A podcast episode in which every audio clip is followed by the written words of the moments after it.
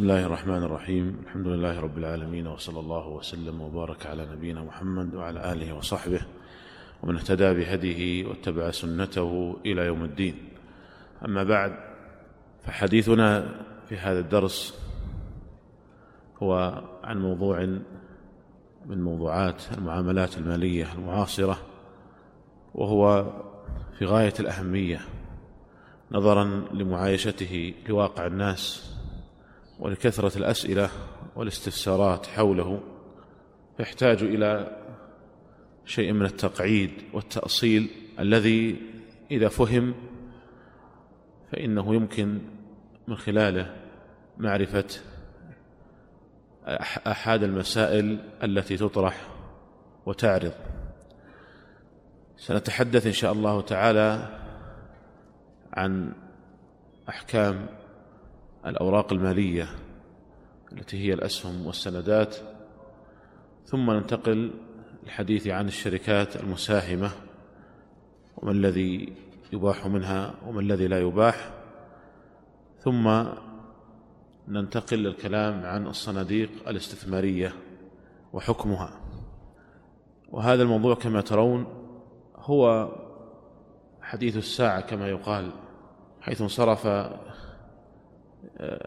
كثير من الناس إلى التعامل بالأسهم بل ربما أمضوا كثيرا من أوقاتهم إلى هذه التعاملات بل ربما اقتطعوا جزءا من أوقات عملهم المطالبين به إلى متابعة الأسهم وارتفاعها أو انخفاضها ونحو ذلك.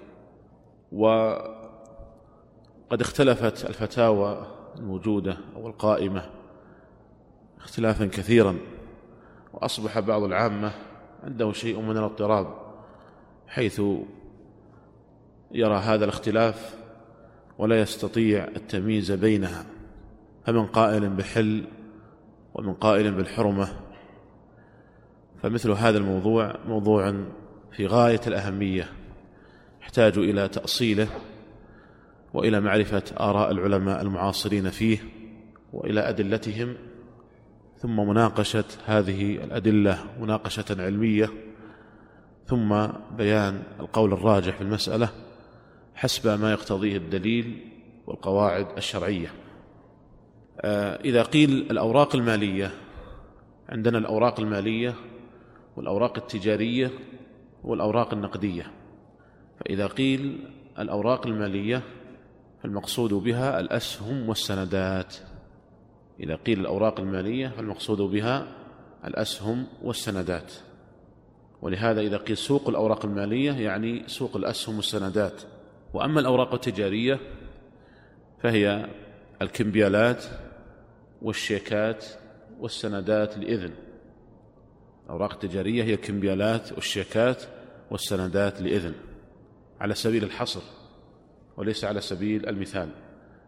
وهذه إن شاء الله أيضا سنتكلم عنها في درس قادم. والأوراق النقدية هي معروفة العملات النقدية.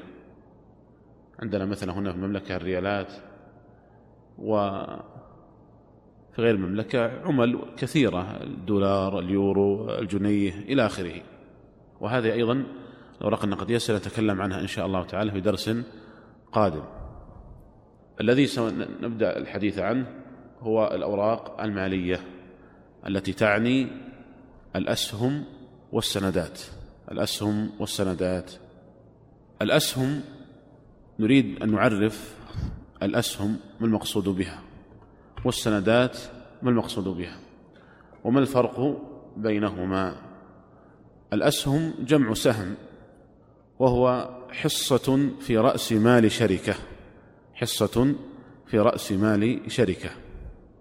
هذا معنى الأسهم جمع سهم والسهم باختصار حصة في رأس مال شركة وكل سهم جزء من أجزاء متساوية لرأس المال. وضح هذا بمثال بسيط.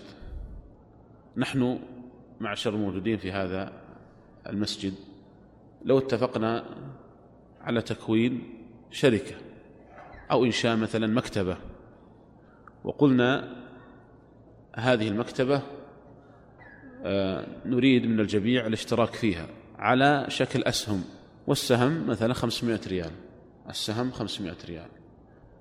فمنا مثلا من يساهم بسهم من يساهم بسهمين أو عشرة أو أكثر أو أقل.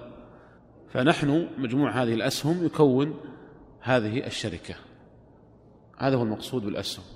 ولهذا مثلا تجد الشركات المساهمة هي من هذا القبيل.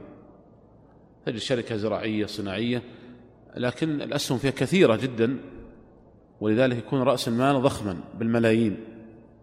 وسنعود الكلام عنها عندما نعرف الشركات المساهمة لكن فقط هذه نبذة مختصرة حول معنى السهم. وأما السند فمعناه أو تعريفه هو صك يتضمن تعهدا من المصرف أو الشركة ونحوهما لحامله بسداد مبلغ مقرر في تاريخ معين نظير فائدة. إذن هو صك يتضمن تعهدا من المصرف أو من شركة ونحوهما لحامله بسداد مبلغ مقرر في تاريخ معين نظير فائدة بسبب قرض بسبب قرض عقدته شركة أو هيئة قد تحتاج إلى مبلغ أو من المال لتوسيع أعمالها. فالمعنى إذن أن هذه الهيئة أو الشركة أو البنك أو المؤسسة تحتاج إلى مبالغ نقدية. فتطرح السندات تقول من دفع قيمة هذا السند فنعطيه نعطيه هذا السند. وهذا السند يتضمن فائدة ربوية. يعني يقولون مثلا أعطنا الآن عشرة ألاف ونعطيك سندا بأحد عشر ألف يحل بعد سنة. هذا هو المقصود بالسندات. هذا هو المقصود بالسندات. وتستفيد هذه المؤسسة أو الجهة أو الهيئة تستفيد أنها تحصل على ما تريد من المبالغ من الجمهور. والجمهور هنا يعني الذي يتقدم لهم هنا آه يريد أن يحصل على هذه الفوائد من هذه السندات. فيعطيهم مثلا عشرة آلاف ويعطون السندا بأحد عشر ألفا بعد بعد سنة. وقد لا يكون أيضا من يعني الجمهور قد يكون من جهة أخرى. المقصود أن هذه هي طبيعة السندات. تلاحظون أن السندات لا تنفك من الفوائد الربوية. يعني الفوائد الربوية ملازمة للسندات. لا يمكن يوجد سند بدون فائدة ربوية. لو وجد أصبح قرضا حسنا وهذا ليس من خلق البنوك القرض الحسن. ومن خلال هذين التعريفين نستطيع أن نفرق بين الأسهم والسندات. فالسهم يمثل إذن جزءا نستطيع أن نفرق من وجوه. الوجه الأول أن السهم يمثل جزءا من رأس مال الشركة. السهم يمثل جزءا من رأس مال الشركة. فحامله يعتبر مالكا لجزء من الشركة. لجزء من الشركة. فأنت عندما تملك مثلا جزءا من أي شركة من الشركات فأنت في الحقيقة أحد ملاك هذه الشركة. شئت أم أبيت؟ أحد ملاك هذه الشركة. نفترض مثلا أنك امتلكت أسهم من شركة سابك مثلا. أنت أحد ملاك هذه الشركة. لكن قد تكون واحدا من مليون مثلا أو من خمسة ملايين أو من أكثر أو أقل. لكن أنت أحد ملاك هذه الشركة. آه، أما السند فهو يمثل جزءا من دين على الشركة. فهو يمثل جزءا من دين على الشركة فالشركة مدينة لحامله. الفرق الثاني أن أن السند له وقت محدد لسداده.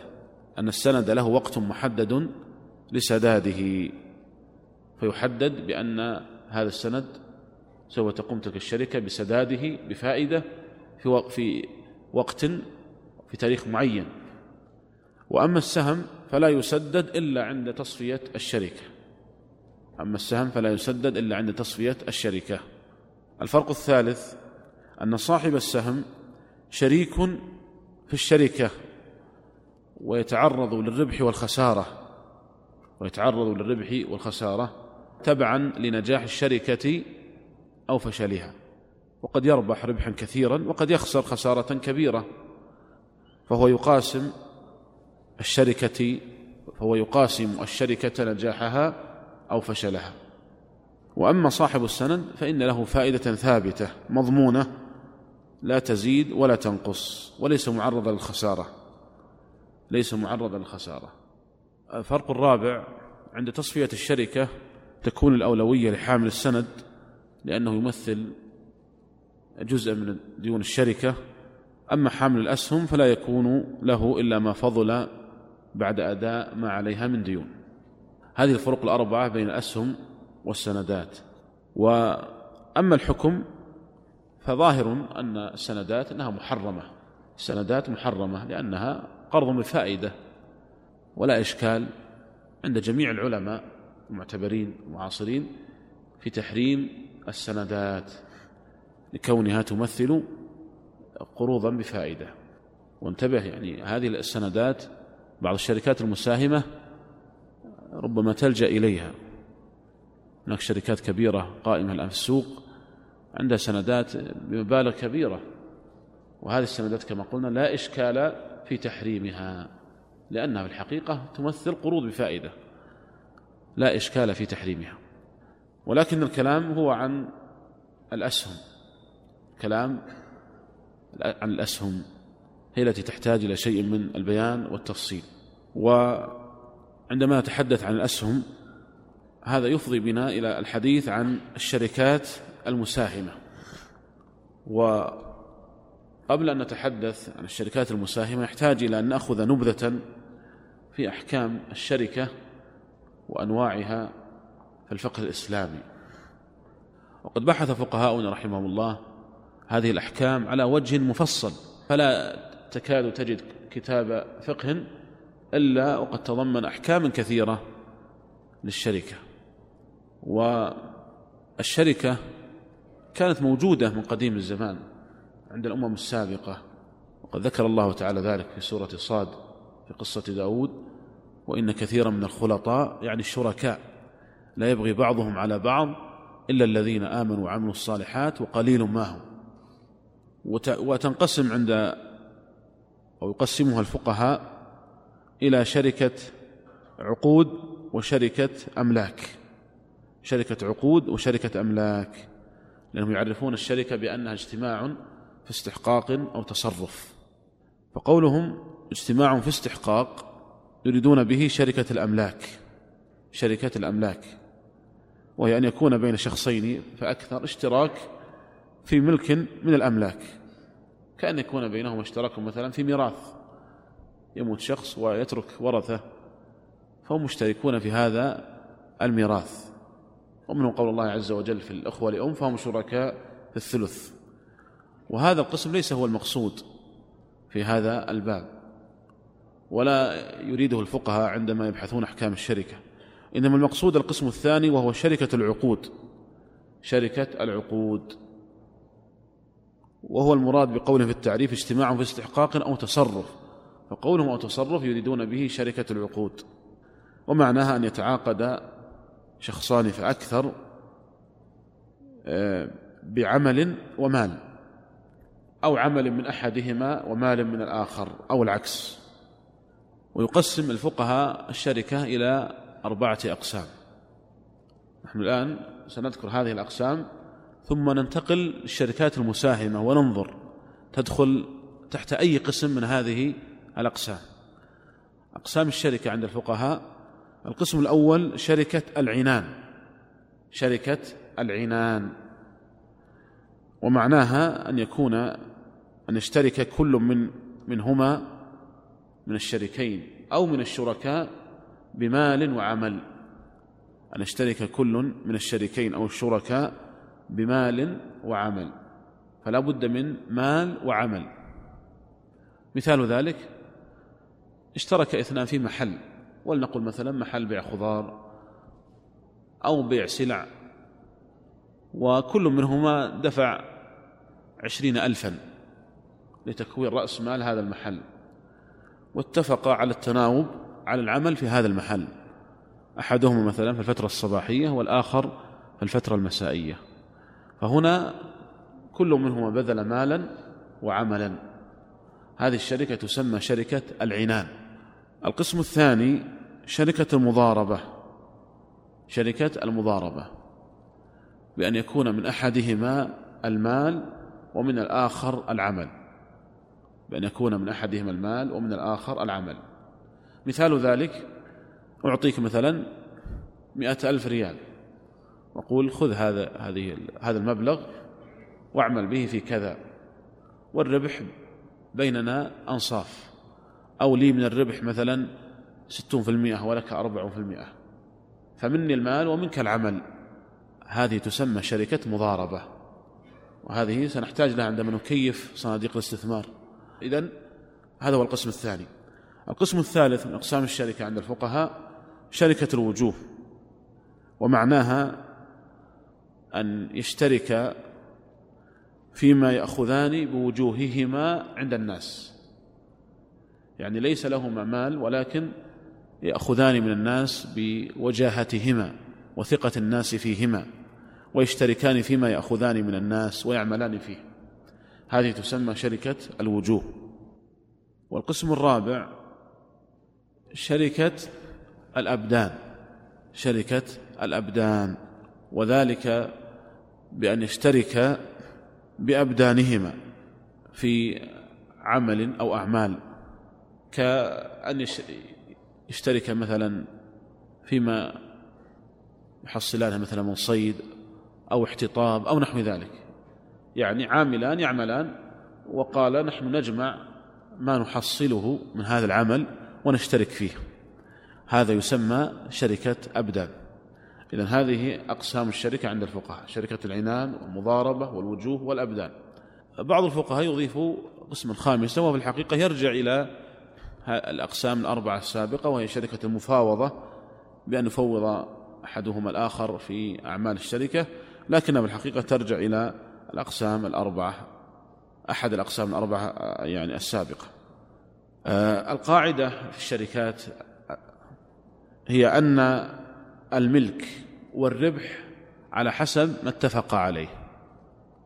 على حسب ما اتفق عليه الشريكان أو الشركاء. الملك والربح على حسب الاتفاق. وأما الخسارة فإنها تكون على رب المال. هذه قاعدة في باب الشركة. فإذا الملك لا يحدد بقدر معين. لو أن أحدهم مثلا بذل ثلاثة أرباع الشركة والآخر الربع. فلا بأس. أو العكس.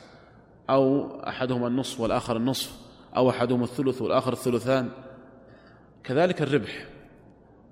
على حسب ما اتفق عليه.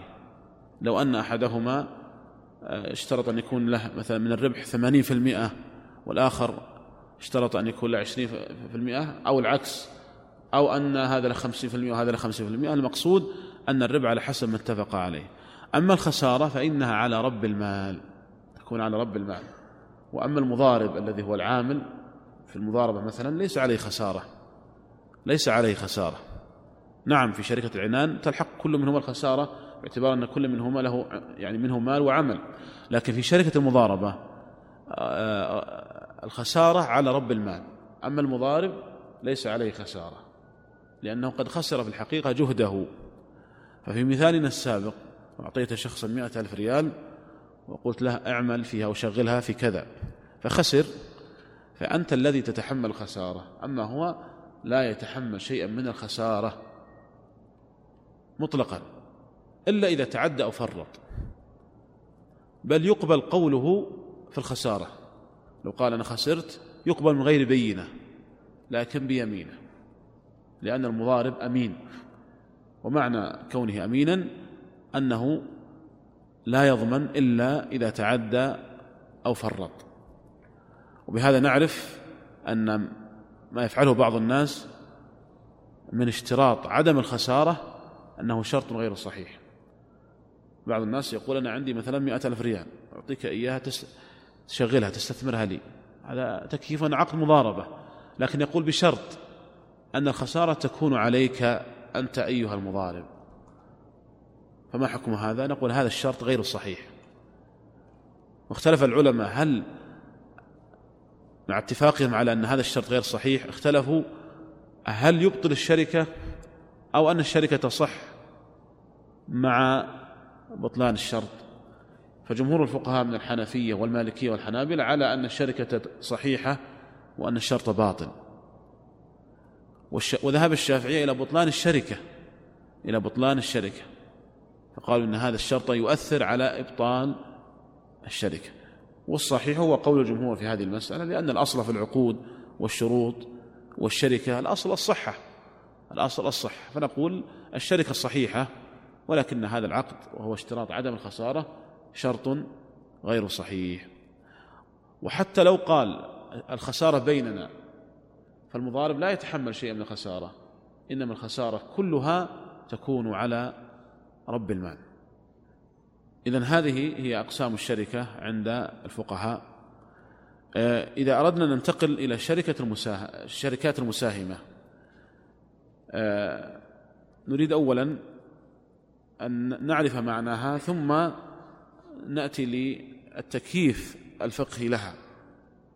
آه، الشركات المساهمة عرفت بأنها الشركة التي يكون لها رأس مال يقسم إلى أسهم متساوية القيمة قابلة للتداول قابلة للتداول و ويكون لكل شريك منها بحسب ما وضع من أسهم ولا يكون مسؤولا إلا في حدود أسهمه. فهي عقد يلتزم بمقتضاه شخصان وأكثر بأن يساهم كل منهما في هذه الشركة. وقد نشأت أول ما نشأت هذه الشركات المساهمة قبل خمسمائة عام تقريبا. نشأت في مدينة البندقية في إيطاليا. ثم انتقلت بعد ذلك إلى المجتمعات الإسلامية وهي متأثرة بالنزعة الرأسمالية. وذلك أن الهدف الأساسي منها هو جمع المال من المساهمين ما أمكن. جمع المال من المساهمين ما أمكن. فهي متأثرة بالنظام الرأسمالي والنزعة الرأسمالية. ولهذا من الأصول عندهم عند القائمين على هذه الشركات هي أن المال يجب ألا يبقى بل لا بد من استثماره وتحريكه فلا يبقى ساكنا لا يستثمر. ولهذا عندهم أنه لا بد من أن تؤخذ فوائد ربوية على أموال المساهمين ويعتبرون بقاء أموال المساهمين بدون استثمار وذلك بأخذ الفوائد الربوية يعتبرون ذلك خطأ اقتصاديا. هكذا يعني نشأت هذه الشركات بهذا التصور بهذا المفهوم. وانتقلت إلى المسلمين بهذا التصور. ولهذا لا تعجب إذا وجدت أن جل الشركات المساهمة آه، تتعامل بالربا إقراضا أو اقتراضا. بل إلى وقت قريب إلى وقت قريب لا تكاد تجد ولو شركة مساهمة واحدة لا تتعامل بالربا. ما في ولا شركة واحدة.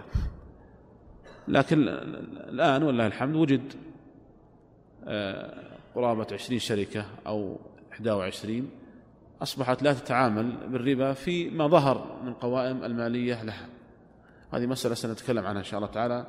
إذا انتهينا من الكلام عن أحكام هذه الشركات. آه، أقول يعني هذا هو السبب في كون معظم الشركات المساهمة لا تخلو من تعاملات الربوية لأن الأساس الذي قامت عليه هو يعني هذا المفهوم الرأسمالي وهو أن الشركات لا بد آه، أن تستثمر أموال المساهمين فيها وألا تبقى ساكنة. ومن وجوه الاستثمار عندهم هو آه، أخذ الفوائد الربوية عليها. والاقتراض بفوائد ربوية عند الحاجة. ولكن نحن المسلمين ينبغي ألا نتلقف هذه المفاهيم وهذه التصورات الخاطئة والتي لا يقرها ديننا. ولكن مع الأسف بعض المسلمين يتلقفون كل ما يأتي من من الغرب من غير تمحيص ومن غير تدقيق. وإلا فإن الشركات المساهمة هذه لها فائدة كبيرة في المجتمع. لو أنها سلمت من هذه الفوائد الربوية فإن لها فوائد عظيمة. وذلك لأن هذه الشركات تقوم بأعمال ضخمة فإنها تجمع من المساهمين رأس مال ضخم. عندما تطرح شركة للاكتتاب تجمع رأس مال ضخم بالملايين وربما بالبلايين بالمليارات وتنشأ مشاريع ضخمة. مشاريع مثلا ألبان مشاريع زراعية أسمنت اتصالات. وهذه المشاريع الضخمة لا يستطيع أن يقوم أن يقوم بها الفرد الواحد من الناس. لا يمكن أن يقوم بها فرد واحد من الناس إلا ما ندر. فهذه الشركات إذن لها فائدة بالنسبة لاقتصاد البلد. فهي تقوم بمعظم المشاريع الضخمة في البلد فيستفيد منها اقتصاد البلد ويستفيد منها المساهمون أيضا بما تجنيه عليهم وتدر عليهم من أرباح. لكن لو أنها سلمت من هذه التعاملات الربوية فهي كما ذكرنا لها فائدة كبيرة على المجتمع و ولكن الإشكالية هو أنها لا تخلو في الغالب من هذه التعاملات المحرمة. إذا هذه هي الشركات المساهمة. إذا أردنا تكييفها الفقهي يعني على أي قسم يمكن تخريجها. نحن ذكرنا أقسام الشركة عند الفقهاء وأنها تنقسم إلى شركة عنان ومضاربة ووجوه وأبدان. فعندما عرفنا الشركات المساهمة عرفنا المقصود بها فهل نعتبرها قسما مستقلا غير معروف عند الفقهاء أو أنه يمكن أن نرجعها إلى أحد هذه الأقسام الأربعة. بحثت هذه المسألة آه، بحثها عدد من الباحثين ومنها رسالة دكتوراه من جامعة ابن القرى في الشركات المساهمة. وخلص الباحث إلى أن الشركات المساهمة آه، يمكن أن تكون شركة مضاربة أو شركة عنان ومضاربة. فتكون شركة مضاربة. إذا كان إذا كان مجلس الإدارة لا يأخذ آه، أو لا, لا, لا يكون مساهما. إذا كان مجلس الإدارة ليس مساهما وإنما يأخذ مكافأته من الربح فإنها تكون مضاربة لأنها يكون المال من المساهمين والعمل من مجلس الإدارة فتكون مضاربة. وأما إذا كان مجلس الإدارة مساهما فإنها تكون عنان ومضاربة. فإنها تكون عنان ومضاربة. إذا نقول الشركات المساهمة إما أن تكون شركة مضاربة إذا كان مجلس الإدارة ليس مساهما وإنما يأخذ مكافأته من الربح وإما أن تكون عنان ومضاربة إذا كان مجلس الإدارة آه، مساهما. إذا كان مجلس الإدارة مساهما. وعلى كلا التقديرين فهي يعني شركات الأصل فيها أنها مباحة لأن شركة العنان وشركة المضاربة كلها من الشركات المباحة. وبهذا يتبين لنا أن الأصل في الشركات المساهمة هو الحل والإباحة الحل والإباحة. هذا هو الأصل هذا هو الأصل. وكما مثلت لكم قبل قليل في أننا لو اجتمعنا مثلا وأردنا تكوين مشروع من المشاريع وطرحناه على شكل أسهم فهذا الأصل فيه الإباحة. الأصل في مثل هذا الإباحة. ولكن يمكن تقسيم الشركات المساهمة الموجودة اليوم إلى ثلاثة أقسام. القسم الأول أن يكون العمل الذي تمارسه مباحا. أن يكون العمل الذي تمارسه مباحا. ولا تتعامل تلك الشركات بالربا إقراضا ولا اقتراضا فتكون شركات زراعية أو صناعية أو في الاتصالات أو في غير ذلك. وهذا لا إشكال في جواز المساهمة فيها كما ذكرنا.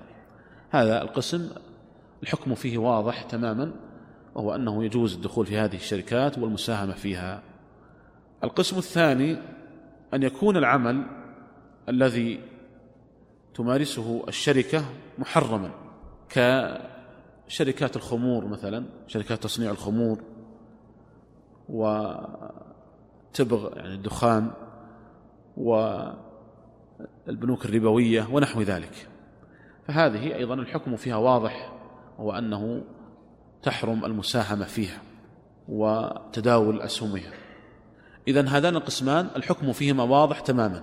القسم الأول شركات يكون العمل الذي تمارسه الشركة مباحا ولا ولا آه، تتعامل بالربا مطلقا هذه مباحة. القسم الثاني العكس تماما العمل الذي تمارسه الشركة محرما فهذه أيضا آه، يحرم الدخول فيها ويحرم تداول أسهمها القسم الثالث أن يكون العمل الذي تقوم به الشركة مباح في الأصل مباح في أصله كأن يكون آه، في زراعة أو تجارة أو صناعة ونحو ذلك. ولكن تلك الشركة تتعامل بالربا إقراضا أو اقتراضا. تتعامل بالربا إقراضا أو اقتراضا. وهذا هو حال معظم الشركات المساهمة الآن. فتكون الشركة في أصلها مباح. في الإسمنت مثلا في التصنيع في الزراعة ولكنها تقترض بالربا أو تقرض بالربا عندها قروض ربوية. هذا القسم هو موضع الإشكال الحقيقة. هو موضع الإشكال. وقد اختلف فيه العلماء المعاصرون على قولين مشهورين. القول الأول أنه يجوز الدخول في هذه الشركات والاكتتاب فيها وتداول أسهمها بشرط أن يتخلص المساهم من الربا أن يتخلص المساهم من الربا بعد حصوله على الأرباح. وذلك بأن يتخلص من الربا إن عرف مقداره. فإن لم يعرف مقداره فأكثر ما قيل أنه يتخلص من نصف الربح. وأبرز من قال بهذا القول الشيخ محمد بن صالح العثيمين رحمه الله. وفتواه في هذا مكتوبة ومحررة على أنه قال الورع عدم الدخول في هذه الشركات ولكن إذا لم يسلك المسلم سبيل الورع ودخل فيها فعليه أن يتخلص من نسبة الربا إن عرف مقداره فإن لم يعرف مقداره تخلص من نصف الربح. وعلى هذا القول عامة الهيئات الشرعية في البنوك فهم على هذا القول. على خلاف بينهم في تحديد نسبة الربا التي يجوز معها الدخول في تلك الشركات. وأكثر ما قيل ثلاثين في المئة. أكثر ما قيل ثلاثين في المئة. وإنما حددوا بهذا التحديد أخذا من قول النبي صلى الله عليه وسلم الثلث والثلث كثير. قالوا فالثلث ثلاث ثلاثين في المئة وثلث. وهذا هو الحد الكثير. ما كان أقل من ثلاث ثلاثين يعتبر قليل يعتبر قليلا. فقالوا ما دام أن القروض الربوية في الشركة لا تزيد على ثلاثين في المئة فيجوز الدخول فيها مع التخلص من الربا. وبعضهم قال حددها في المئة وبعضهم حددها في المئة لكن أكثر ما قيل هو ثلاثون في المئة. والقول الثاني في المسألة أنه لا يجوز الدخول في هذه الشركات مطلقا. ولو كانت نسبة التعامل بالربا واحد بالمئة. فيحرم الدخول في هذه الشركات. يحرم الاكتتاب فيها ويحرم تداول أسهمها بيعا أو شراء أو نحو ذلك. وهذا القول قال به أكثر العلماء المعاصرين. وإنما قلت أكثر العلماء المعاصرين لأن أحد إخواننا المشايخ قد عمل استبانة لمعرفة آراء العلماء المعاصرين في هذه المسألة فوجد أن أكثر العلماء على هذا القول. وعلى هذا القول أيضا آه، مجمع الفقه الإسلامي التابع لرابطة العالم الإسلامي. وسوف أنقل لكم نص القرار بعد قليل إن شاء الله. مجمع الفقه الإسلامي التابع لرابطة العالم الإسلامي برئاسة سماحة شيخنا عبد العزيز بن باز رحمه الله. يعني صدر هذا القرار لما كان الشيخ عبد العزيز بن باز هو الرئيس لهذا المجمع. وأيضا ذهب لهذا القول مجمع الفقه الإسلامي الدولي التابع لمنظمة المؤتمر الإسلامي. فإذا اتفق المجمعان على يعني هذا القول. وأيضا ذهب لهذا القول اللجنة الدائمة البحوث العلمية والإفتاء رئاسة سماحة شيخنا عبد العزيز بن باز رحمه الله. إذا هذان قولان مشهوران في هذه المسألة الشائكة في الحقيقة. وبعض العلماء المعاصرين توقف في هذه المسألة نظرا لقوة الخلاف فيها.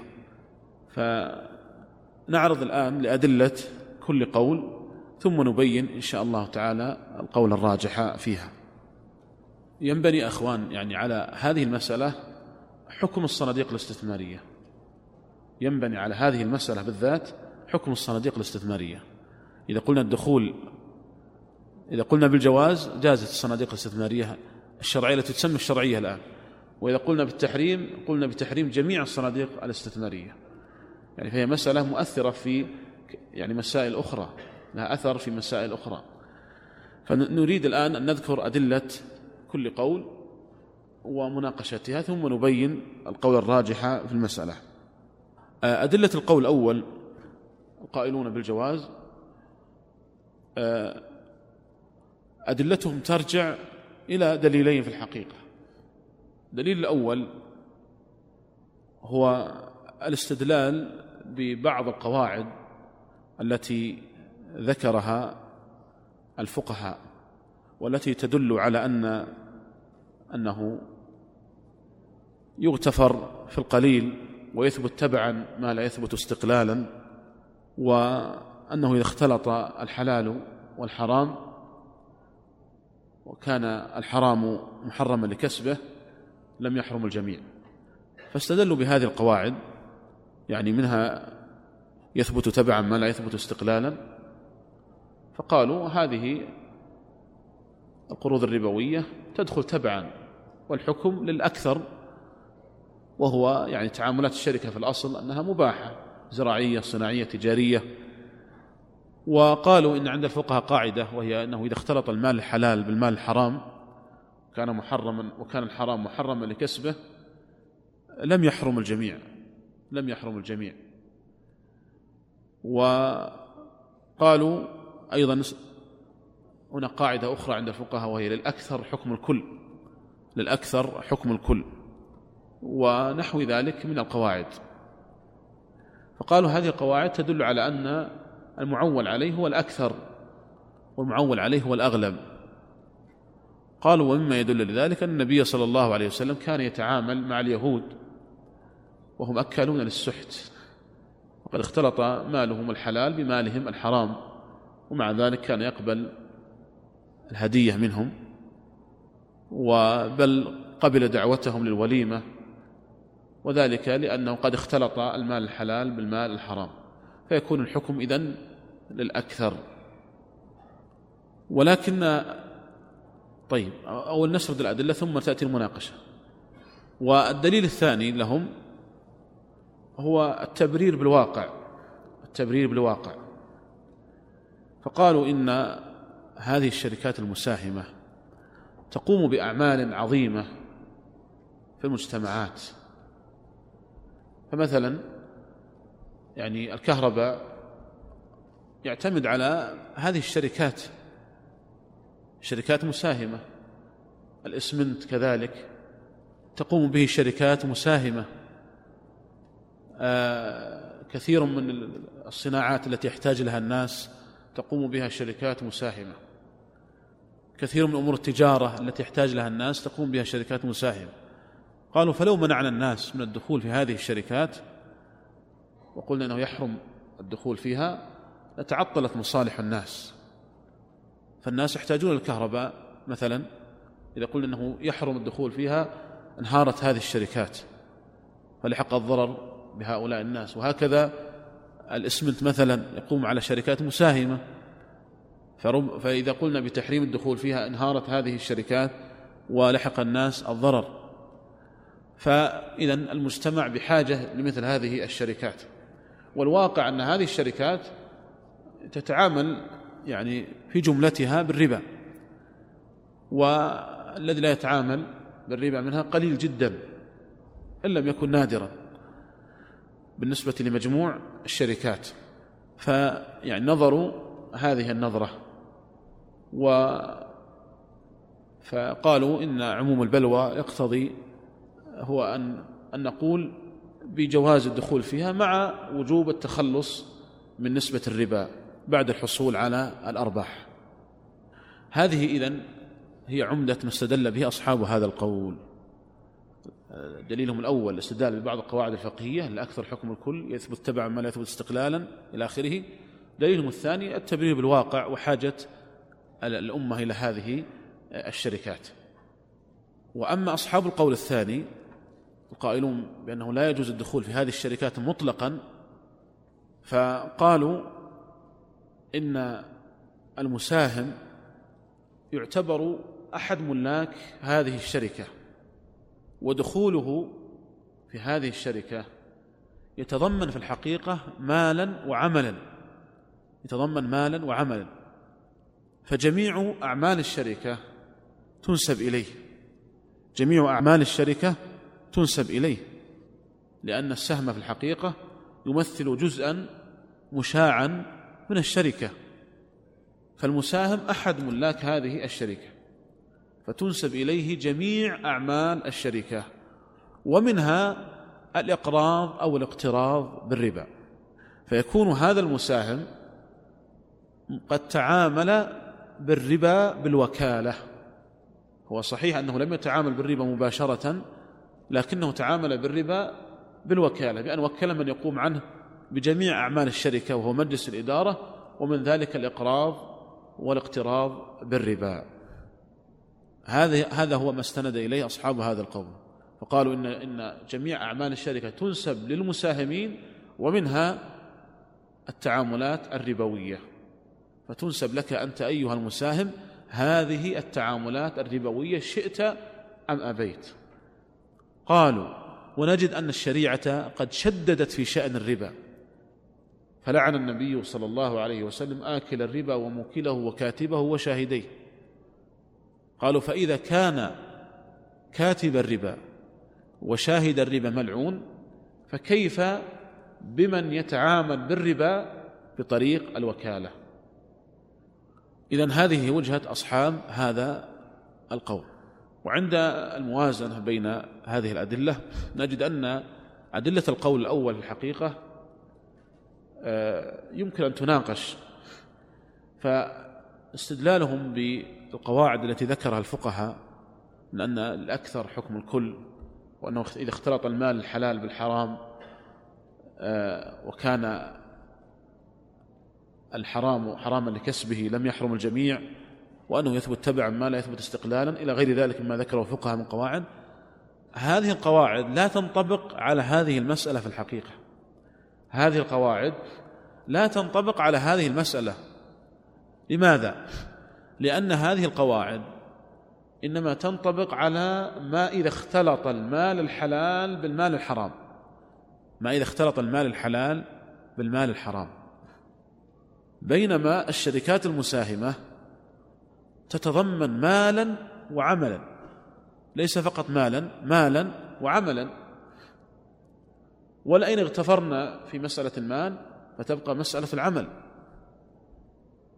ف أنت عندما تساهم في شركة من الشركات هناك مال وعمل منسوبان لك. المال قد بذلته والعمل منسوب لك أيضا. لكن بالوكالة وهو يعني يقوم به مجلس الإدارة فأنت ينسب لك مال وعمل. فلا إن أخذنا بهذه القواعد وقلنا إنه يغتفر في القليل بالنسبة للمال فتبقى عندنا الإشكالية بالنسبة للعمل. فإذا هذه القواعد إنما تنطبق على اختلاط مال حلال بمال حرام فقط. أما الشركات المساهمة لا تنطبق عليها هذه القواعد لأنها تتضمن مالا وعملا. تنطبق هذه الشركات مثلا على إنسان اختلطت أمواله حلا فيها حلال وحرام.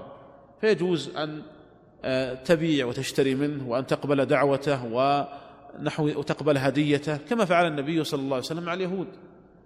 لكن الشركات المساهمة هي ليست اختلاط مال بمال فقط ولكنها تتضمن مالا وعملا فيكون الاستدلال بهذه القواعد إذن غير صحيح.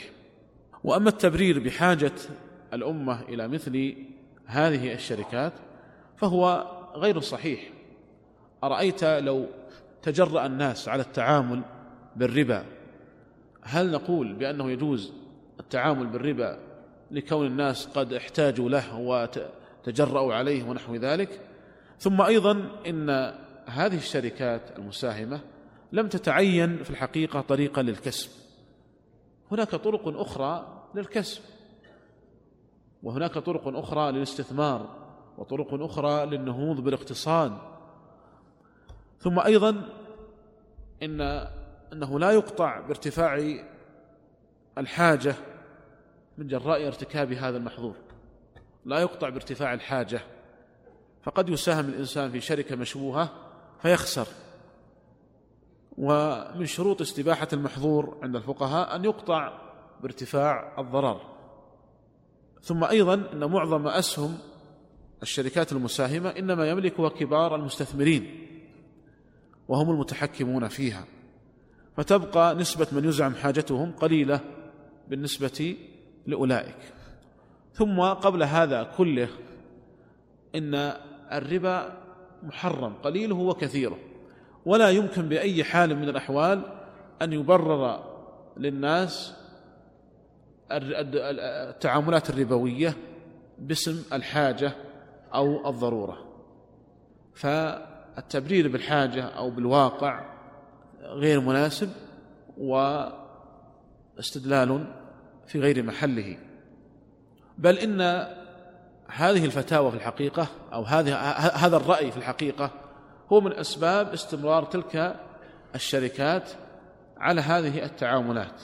فيجدون من يفتيهم بمن يفتي المساهمين بجواز الدخول مع التخلص من الربا. فتستمر تلك الشركات في هذه التعاملات المحرمة. فاذا عرفنا وجهة أصحاب هذا القول وهو انها ترجع إلى أمرين إلى القواعد وناقشناها وقلنا أن هذه القواعد لا تنطبق على الشركات المساهمة الثاني التبرير بالواقع وحاجة الأمة. قلنا أيضا أن هذا استدلال غير صحيح لأن الربا محرم قليله وكثيره وحاجة الأمة اولا أنها يعني غير مقطوع بها. ثانيا حتى لو افترضنا أن هناك حاجة ف فإن الربا أمره عند الله تعالى عظيم جدا ولا يمكن أن تكون الحاجة مبررة للدخول في هذه التعاملات الربوية. وأما أصحاب القول الثاني الذين قالوا بأنه لا يجوز الدخول في هذه الشركات فدليلهم في الحقيقة قوي جدا. وكما سمعتم آه، يعني هم قالوا إن الشريك يملك جزءا من هذه الشركة شاء أم أبى. وتنسب إليه جميع أعمال هذه الشركة ومنها التعاملات الربوية. و والذي يظهر الله تعالى أعلم أن الراجح في هذه المسألة هو القول الثاني وهو أنه يحرم الدخول في الشركات المساهمة إذا كانت تتعامل بالربا ولو بنسبة واحد بالمئة ولو بنسبة واحد بالمئة وذلك لقوة ما استدلوا به. ولعدم وجود دليل صحيح يبرر آه، أو يبيح الدخول في هذه الشركات التي تتعامل صراحة بالربا وتعلن هذا صراحة في قوائمها المالية وتتجرأ على الربا الذي هو حرب لله ورسوله. وأنقل فيما يأتي قرار مجمع الفقه الإسلامي التابع لرابطة العالم الإسلامي برئاسة سماحة الشيخ عبد العزيز بن باز رحمه الله. آه، أنقل نص هذا القرار. وهو في الحقيقة قرار مهم لأن هذا المجمع يمثل كبار علماء العالم الإسلامي وهو أقوى من مجمع منظمة المؤتمر فهو يمثل في الحقيقة كبار علماء العالم الإسلامي ليس خاصا بعلماء المملكة. وهذا القرار موجود في مجلة المجمع ولكنه لم يبرز في الحقيقة بل إن القول الثاني لم يبرز. ولذلك فالقول الآن المعروف عند الناس هو أنك أنه يجوز الدخول مع التخلص من الربا. مع أن القول الثاني هو الأقرب للنصوص والقواعد الشرعية ولكنه كما ذكرت لم يبرز هذا القول. آه، قرار المجمع الفقهي القرار الرابع بشأن حكم شراء أسهم الشركات والمصارف إذا كان في بعض معاملاتها ربا. نص القرار الحمد لله وحده والصلاة والسلام على من لا نبي بعده نبينا محمد وعلى آله وصحبه وبعد. فإن مجلس المجمع الفقهي الإسلامي لرابطة العالم الإسلامي في دورتها الرابعة عشرة المنعقدة في مكة بمكة المكرمة والتي بدأت يوم السبت العشرين من شهر شعبان 1415 الهجرة قد نظر في هذا الموضوع وقرر ما يلي. واحد بما أن الأصل في المعاملات الحل والإباحة فإن تأسيس شركة مساهمة ذات أغراض وأنشطة مباحة أمر جائز شرعا. وهذا أشرنا إليه. ثانيا لا خلاف في حرمة الإسهام في شركات غرضها الأساسي محرم كالتعامل بالربا أو تصنيع المحرمات أو المتاجرة فيها وهذا أيضا أشرنا إليه. ثالثا هذا هو القسم الثالث من الشركات الذي هو موضع الإشكال. آه ثالثا لا يجوز لمسلم شراء أسهم الشركات والمصارف إذا كان في بعض معاملاتها ربا وكان المشتري عالما بذلك. رابعا إذا اشترى شخص وهو لا يعلم أن الشركة تتعامل بالربا ثم علم فالواجب عليه الخروج منها. والتحريم في ذلك واضح. هكذا نص قرار المجمع. يقول والتحريم في ذلك واضح لعموم الأدلة من الكتاب والسنة في تحريم الربا. ولأن شراء أسهم الشركات التي تتعامل بالربا مع علم المشتري بذلك يعني اشتراك المشتري نفسه في التعامل بالربا لأن السهم يمثل جزءا شائعا من رأس مال الشركة والمساهم يملك حصة شائعة في موجودات الشركة. فكل مال تقرضه الشركة بفائدة أو تقترضه بفائدة فللمساهم نصيب منه لأن الذين يباشرون الإقراض والاقتراض بالفائدة يقومون بهذا العمل نيابة عنه وبتوكيل منه والتوكيل بعمل المحرم لا يجوز وصلى الله وسلم على نبينا محمد. هذا هو نص قرار المجمع أيها الإخوة. وهو كما ترون قرار قوي ومختصر وعبارته مركزة. و وهذا هو الذي ندين الله تعالى به وهو الذي تقتضيه الأدلة والنصوص الشرعية.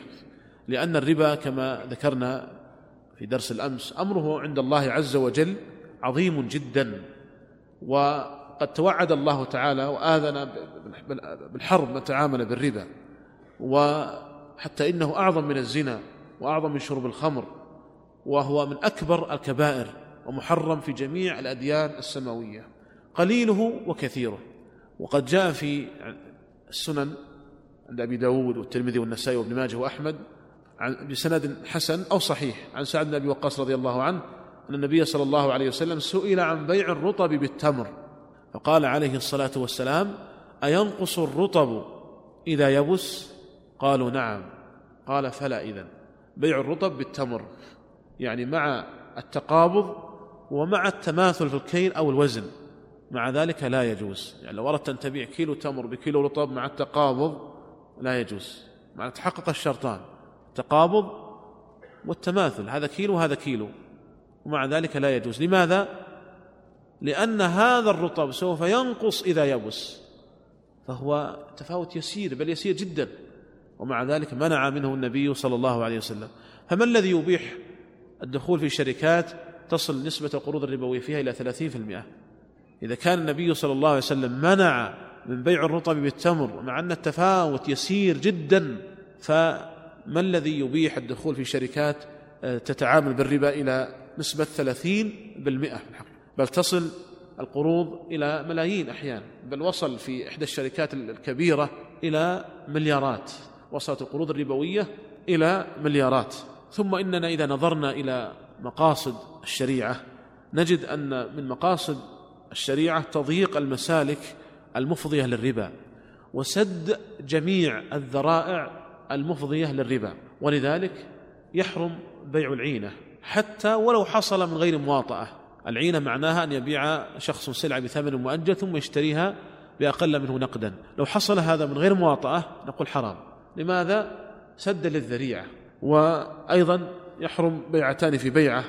والصحيح أنه هو بيع العينة وسلف وبيع والقرض الذي جر نفعا. كل هذا سدا لذريعة الربا. وإذا كان الفقهاء يمنعون من الإسهام في المعصية بطريق غير مباشر فيمنعون من بيع السلاح وقت الفتنة ويمنعون من بيع العنب لمن يتخذه خمرا ونحو ذلك فلا أن يقال بمنع الإسهام في المعصية بطريق مباشر من باب أولى. فلا يمنع من الإسهام في الشركات المساهمة المشوبة بالربا لأنها في الحقيقة قد تجرأت على هذا الأمر العظيم. وهو الربا وقد استخفت بأوامر الله ورسوله ومستمرة على هذا العمل. ولذلك فإذا أشيع مثل هذا القول بأنه لا يجوز الدخول في هذه الشركات فإن هذا سيكون أكبر رادع لهذه الشركات لكي لا تتعامل بالربا. ولهذا نقول إن القول الصحيح في هذه المسألة هو أنه يحرم الدخول في جميع الشركات التي تتعامل بالربا ولو بنسبة واحد بالمئة. وكما ذكرت في بداية هذا الدرس قد كان في السابق لا يكاد يوجد ولا شركة واحدة لا تتعامل بالربا. وهذا هو الذي دفع أصحاب القول الأول لأن يقولوا بالجواز. لأنهم قالوا إن هذا الواقع المرير للأمة الإسلامية يجعلنا يعني نعيد النظر ونجتهد ونقول بجواز الدخول آه، في هذه الشركات مع وجوب التخلص من نسبة الربا. وبعض أصحاب هذا القول قال إنني أقول بهذا القول لفترة مؤقتة لحين أن توجد شركات لا تتعامل بالربا وقد وجد ولله الحمد الآن يعني مجموعة من هذه الشركات. وجد الآن ما يسمى بالشركات النقية وهي قرابة 22 شركة. وهذه الشركات يعني صنفها بعض الإخوة آه، بناء على دراسة القوائم المالية للشركات. فوجدوا أن القوائم المالية لهذه الشركات قد خلت من التعامل بالربا. فسموا هذه الشركات بالشركات النقية. ولكن أيضا أشير هنا إلى أن هذه الشركات النقية التي تبلغ قرابة آه، إحدى أو ثنتين وعشرين شركة نقاوتها نسبية. يعني ما في شركة نقية مئة بالمئة. ما تجد شركة نقية إلى الآن مئة بالمئة. إنما هذه الشركات نقاوتها نسبية. ومعنى ذلك يعني أن هذه الشركات آه، ليست نقية نقاء كاملا وذلك لأن أولا الحكم عليها بأنها نقية إنما كان ذلك من خلال دراسة قوائمها المالية لسنة واحدة فقط أو سنتين وليس لجميع آه، يعني نشاطات الشركة من بدايتها. بل كانت كما ذكرت الشركات جميع الشركات تقريبا آه، تتعامل بالقروض الربوية. فالحكم عليها بأن نقي إنما كان بدراسة قوائمها المالية لسنة أو سنتين فقط. الأمر الثاني أن الحكم بأنها نقية إنما هو صادر من قراءة هذه القوائم المعلنة ولا يعلم عن تعاملاتها في الباطن. ومعلوم كثرة الحيل عند الناس. خاصة فيما يتعلق بالأمور المالية. الأمر الثالث أن هذه الشركات النقية تملك في الحقيقة أسهما لشركات غير نقية. تملك أسهما لشركات غير نقية. فإذا يعني لا نستطيع أن نقطع بأنها نقية مئة بالمئة. الأمر الرابع أن هذه الشركات التي قيل إنها نقية آه، لا نستطيع أن نضمن أنها لن تتعامل بالربا مستقبلا لأنها تجرأت على الربا في الماضي فلا يبعد أن تتجرأ على الربا في المستقبل أو بطريق غير معلن. ولذلك يعني نقاوتها نسبية ولكن بكل حال لا شك أن أنها أخف من الشركات التي تعلن صراحة أنها تتعامل بالربا. ولكن ينبغي أيضا كما ذكرت أن يعلم بأن هذه الشركات النقية نقاوتها في الحقيقة نسبية. ولهذا لا تكاد تجد شركة نقية مئة بالمئة. ولهذا إذا استنصحني أحد الناس وقال أنا أريد تعاملا يعني بعيدا عن الشبهة أقول له دع جميع الشركات المساهمة. لا يكاد الآن يوجد شركة مساهمة نقية مئة بالمئة. وقد يوجد ذلك في المستقبل ونرجو أن يتحقق ذلك. لكن أتكلم عن الوضع في الوقت الحاضر. ولهذا من أراد البعد عن الشبهة يبتعد عن هذه الشركات. لكن من قال أنا آخذ بالظاهر وأتعامل مع هذه الشركات التي ظهر لنا الآن من خلال دراسة قوائمها المالية أنها نقية فنرجو نرجو ألا يكون عليه حرج. ولكن إذا أراد أن يبتعد عن الشبهة مطلقا فعليه أن يبتعد عن جميع هذه الشركات. لأنها في الأصل الحقيقة هذه الشركات المساهمة كما ذكرت انتقلت لنا في الأصل من الغرب. وهي في أصلها وفي نظرتها وفي جذورها تنظر نظرة الرأسمالية وهو أنه لا بد من تحريك رأس المال ولا بد من الإقراض أو الاقتراض بالربا. وبعدما يعني عرضنا لهذه المسألة آه، أقول أيها الإخوة أن القول الثاني رغم أنه هو القول الأقرب للنصوص والقواعد وإلا أنه لم يبرز للناس بشكل واضح. ولذلك لو أبرز هذا القول وأشيع فإن هذا الحقيقة سيكون أكبر رادع لمجالس إدارة الشركات التي تتعامل بالربا. والواقع أن قائمين على تلك الشركات يفعلون ذلك إما جهلا أو تساهلا إما جهلا أو تساهلا. وعلى كلا التقديرين فهم مخطئون بهذا خطأ عظيما ومرتكبون لجرم كبير. ولهذا فإن الذي ينبغي أن تقاطع هذه الشركات التي تتعامل بالربا حتى تصحح الوضع القائم. حتى تصحح الوضع القائم. وفي ظني أن المجتمع يستطيع أن يضغط على هذه الشركات. فإذا رأت تلك الشركات أن المجتمع قد قاطع هذه الشركات لكونها تتعامل بالربا واتجه للشركات النقية فإنها سوف تبدأ في مراجعة حساباتها. تبدأ في مراجعة حساباتها وتتخلص من الربا حتى تكسب الناس وتكسب المساهمين. كما أن المجتمع لما ضغط على البنوك فانكب الناس على البنوك الإسلامية وقل إقبالهم على البنوك التقليدية أو الربوية آه، كان ذلك حافزا ودافعا لهذه البنوك لأن تبدأ في مراجعة حساباتها.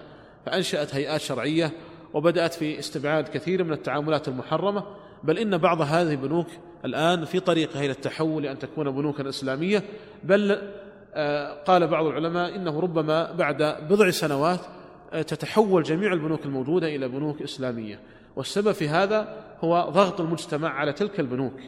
فالمجتمع المجتمع إذا آه، يعني قاطع تلك الشركات التي تتعامل بالربا فإن هذا في الحقيقة هو أكبر رادع يردع هذه الشركات عن التعامل بالربا. أما أن نقول ادخلوا في هذه الشركات مع التخلص من الربا فهذا في الحقيقة يجعل هذه الشركات تستمر في هذا الطريق وتتجرأ على الربا. هذا ما يتعلق بالشركات المساهمة. وننتقل بعد ذلك للصناديق الاستثمارية والتي حقيقة مرتبطة الكلام فيها مرتبط بهذه المسألة. ويكثر السؤال عنها. قد وردنا في درس الأمس سؤال عن هذه الصناديق وأرجأنا الإجابة عنه إلى هذا الدرس. فنبدأ أولا بتعريف الصناديق آه، الاستثمارية وإعطاء نبذة عنها قبل أن نبين حكمها.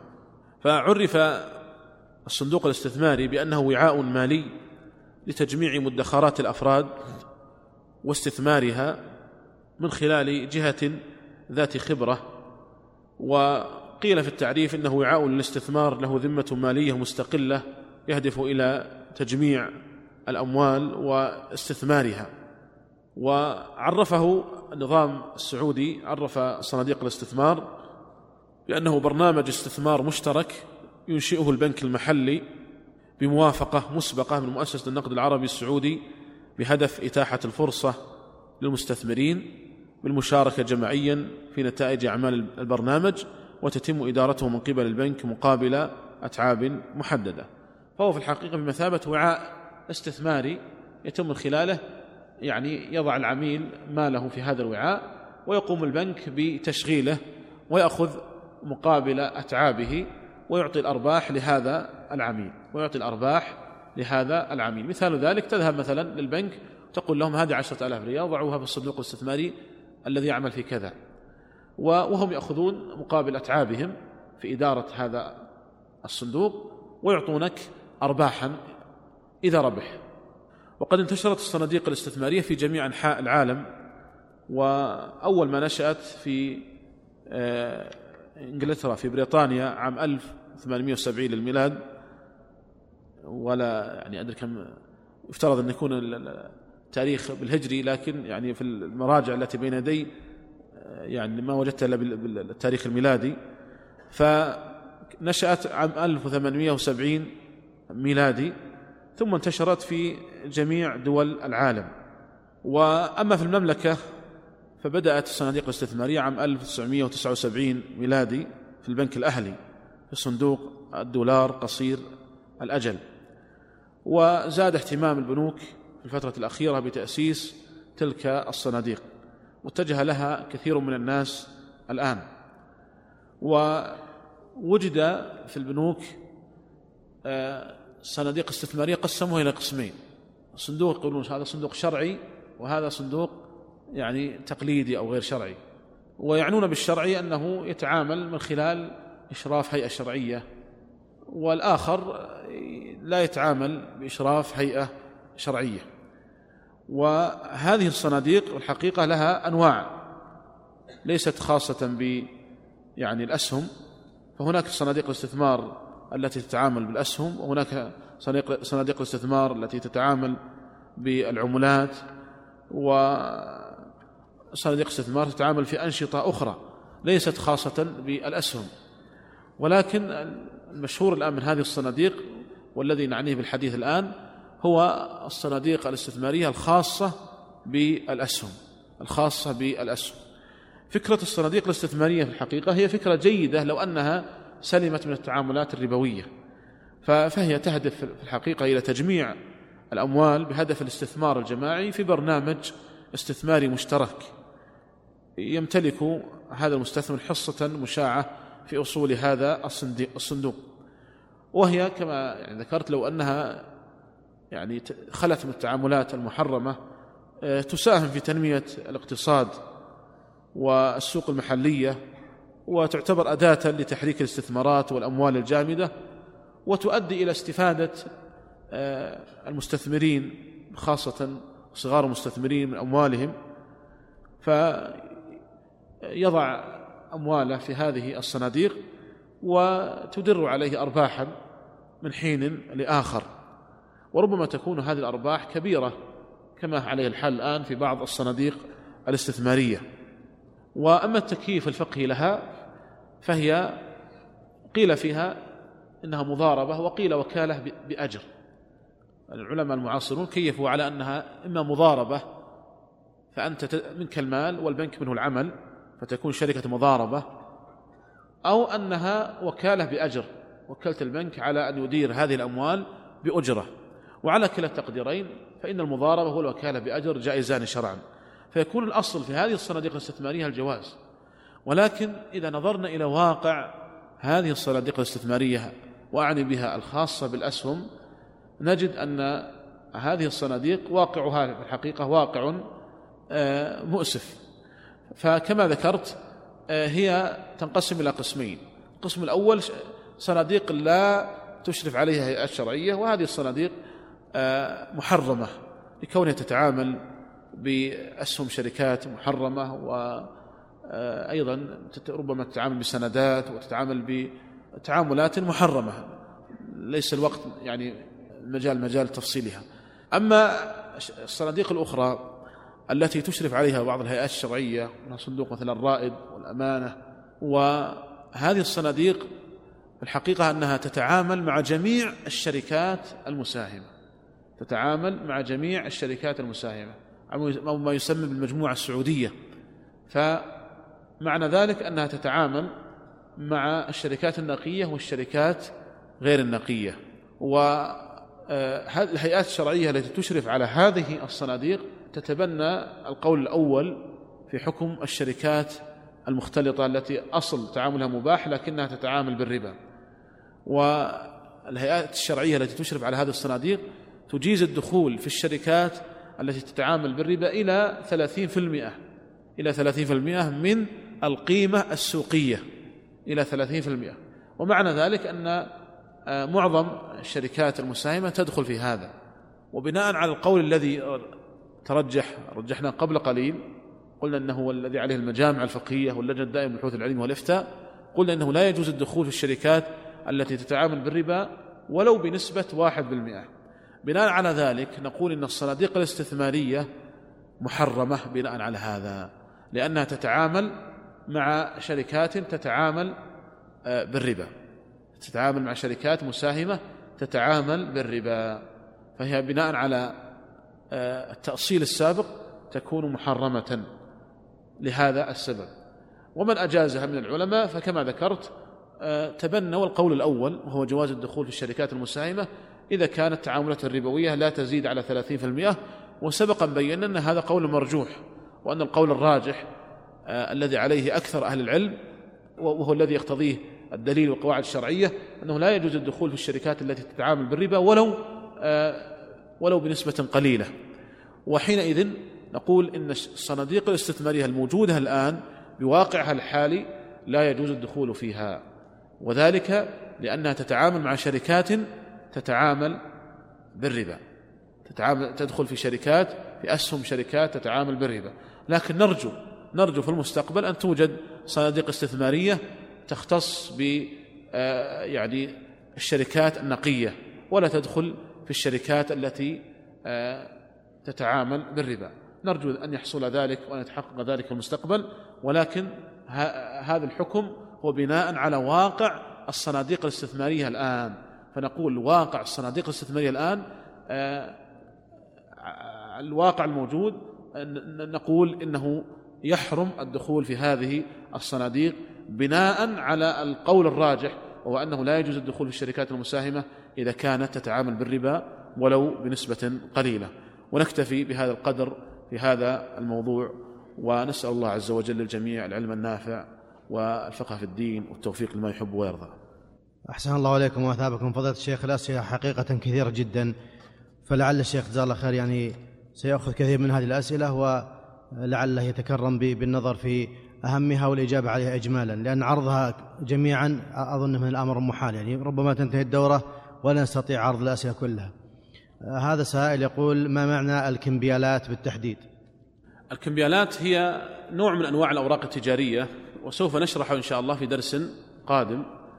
سوف نشرحه في درس قادم إن شاء الله تعالى ونبينه إن شاء الله تعالى بالتفصيل ويعني كانت رسالة الدكتوراه في الأوراق التجارية.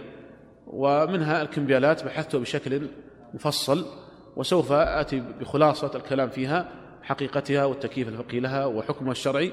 سوف نأتي بها إن شاء الله تعالى في درس قادم إن شاء الله تعالى. أسئلة كثيرة حول شركة المراعي وجواز المساهمة فيها.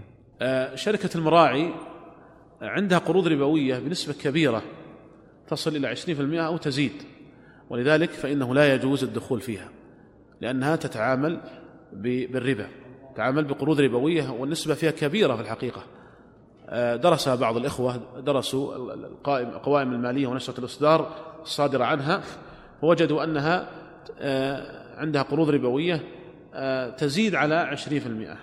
ولذلك نقول أنه لا تجوز المساهمة فيها. أيضا أسئلة كثيرة حول بنك الراجحي وهل هو إسلامي وهل يجوز المساهمة فيه؟ نعم هو بنك الراجحي هو يعتبر بنك إسلامي في الحقيقة وعليه هيئة شرعية من يعني نخبة من العلماء المتخصصين في آه، الأمور الشرعية وهو أفضل البنوك الموجودة الآن في الحقيقة آه، قد يكون هناك بعض الإشكالات الموجودة في البنك ومنها مثلا أن الهيئة الشرعية ترى القول الأول وهو جواز الدخول في جميع في الشركات التي تعمل بالربا إذا كانت النسبة لا تزيد على 30% ويعني هذا قول على كل حال قول بعض أهل العلم. وذكرنا أنه أيضا قال به من العلماء الكبار الشيخ محمد بن عثيمين رحمه الله فعندهم يعني هذه الإشكالات وقد يكون عندهم إشكالات في التعامل في الخارج لكن وضعوا حسابا يتخلصون فيه من الربا.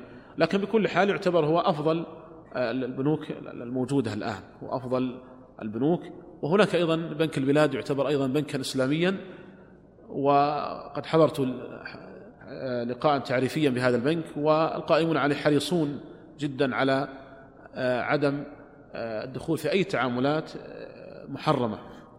ولكن كما ذكرت في درس سابق تبقى الإشكالية في بالنسبة لأسهم بنك البلاد في أن أنه لا يجوز تداول أسهم بنك البلاد حتى تكون موجوداته أكثر من النقود. لا بد أن تكون موجودات البنك أكثر من النقود. أما إذا كانت النقود أكثر من الموجودات أكثر من أعيان البنك فتصبح المسألة مسألة بيع آه، نقد بنقد مع التفاضل وهذا هو ربا صريح. ولذلك نقول إنه لا بد من التأكد من أن موجودات البنك أكثر من آه، النقود. وقد سرنا قرار الذي صدر عن البنك الأهلي والقاضي بتحويل البنك الأهلي إلى بنك إسلامي مع نهاية هذا العام. جميع فروع البنك آه، تتحول إلى بنك يعني فروع إسلامية ويتحول البنك بكامله إلى بنك إسلامي والبنوك الأخرى في طريقة للتحول إن شاء الله تعالى. أحسن الله إليكم وأثابكم ونفعنا بكم وصلى الله على نبينا محمد وعلى آله وصحبه أجمعين.